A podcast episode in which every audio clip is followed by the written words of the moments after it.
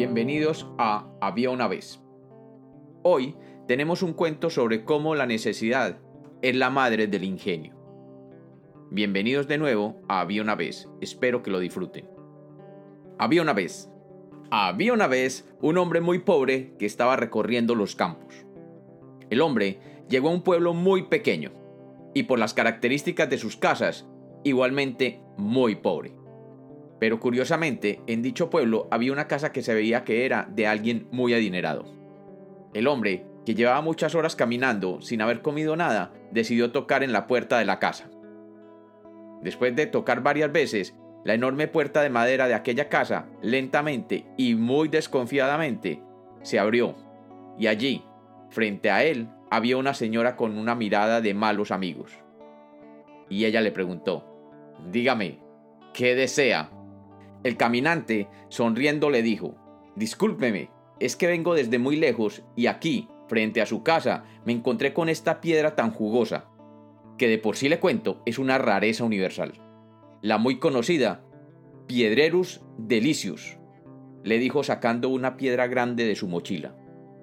Y como no tengo una olla de barro para cocinarla, me preguntaba si usted me podría permitir una de sus ollas, un poco de agua y un fogón para prepararme una sopita de piedra bien deliciosa y así saciar el hambre que tengo. La señora, que era bastante avara y siempre buscaba formas de ahorrar, se sintió intrigada por la idea de hacer una sopa usando solamente una piedra y le preguntó, ¿Sopa de piedra? ¿Cómo se puede hacer una sopa de piedra? Claro, mi señora, le contestó el viajero. Casi nadie sabe eso y por eso gastan tanto dinero en comprar carne y vegetales para comer.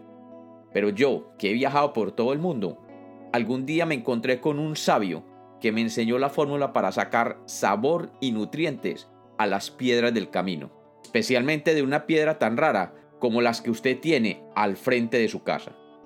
Así he podido vivir yo durante mis últimos 20 años recorriendo caminos y pueblos.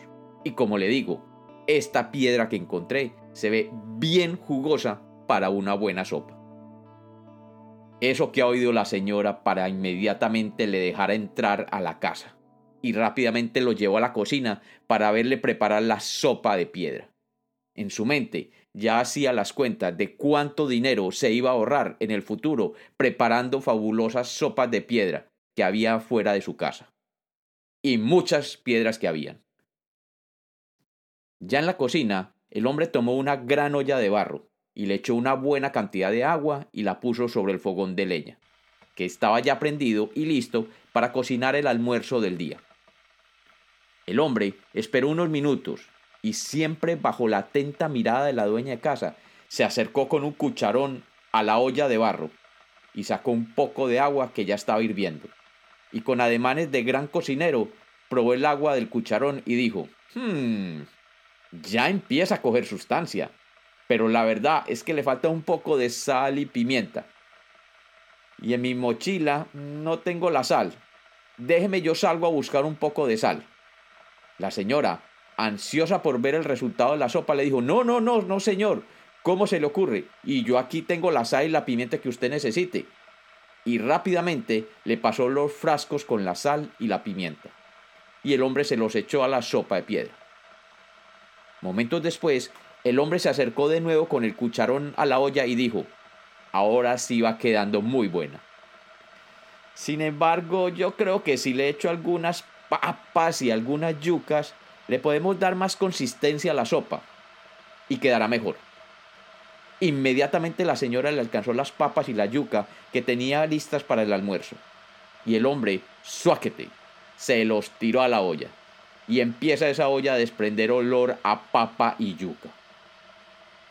El hombre esperó cinco minutos más y dice, Vea mi doña, como está quedando de bien esta sopa, y eso que no le he tenido que echar el repollo y la racacha y el plátano que acompañan también al sabor de la piedra.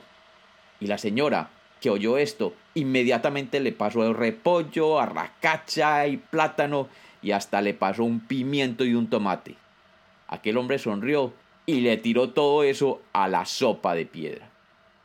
Minutos más tarde, prueba de nuevo su cocido con el cucharón y dice, recuerdo que la última vez que hice esta sopa le eché un poco de pollo y carne a la piedra para que cogiera mejor sabor.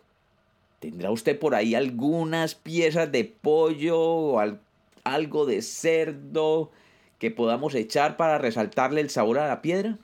Y la señora que ya olía la sazón que se desprendía de aquel fogón se entusiasmó toda y le pasó las presas de pollo y las costillas de cerdo que tenía ya listas para la preparación del almuerzo, y todo esto se fue a la vasija de barro. Minutos después salía un olor de aquella vasija de barro que le hacía agua a la boca a cualquier persona.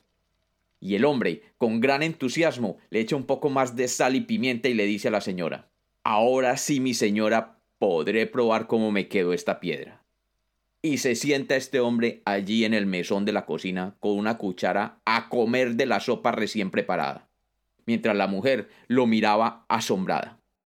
Y él diciendo, No, señora, si es que esta piedra está de lo más jugosa, mire toda la esencia que desprendió y lo espeso que se puso este caldo. Es que usted sí tiene la mejor piedra de la región. Y todo eso le sonaba a gloria a la vara señora es que ustedes con solo estas piedras no van a necesitar nada más para alimentarse. Y la señora seguía soñando. Después de un rato, el hombre termina con toda la olla y de cortesía le da a probar un poco a la señora. Y ella afirma y le dice, ciertamente, la piedra soltó todos sus sabores. Ya terminando, el hombre después de haber comido todo y quedar lleno, le da las gracias a la señora por su gentileza y la señora nota que aquel hombre no se comió la piedra, ni la probó siquiera, y le dice, Oiga, pero ¿y la piedra? Y el hombre se voltea hacia ella desde la puerta de la casa y le dice, No, mi señora, yo como soy muy agradecido y usted se portó tan bien conmigo, ahí le dejo la piedra para que le haga una sopa de piedra a su marido, que debe llegar muy hambriento hoy de trabajar. Y como los cuentos nacieron para ser contados, este fue otro cuento de Había una vez.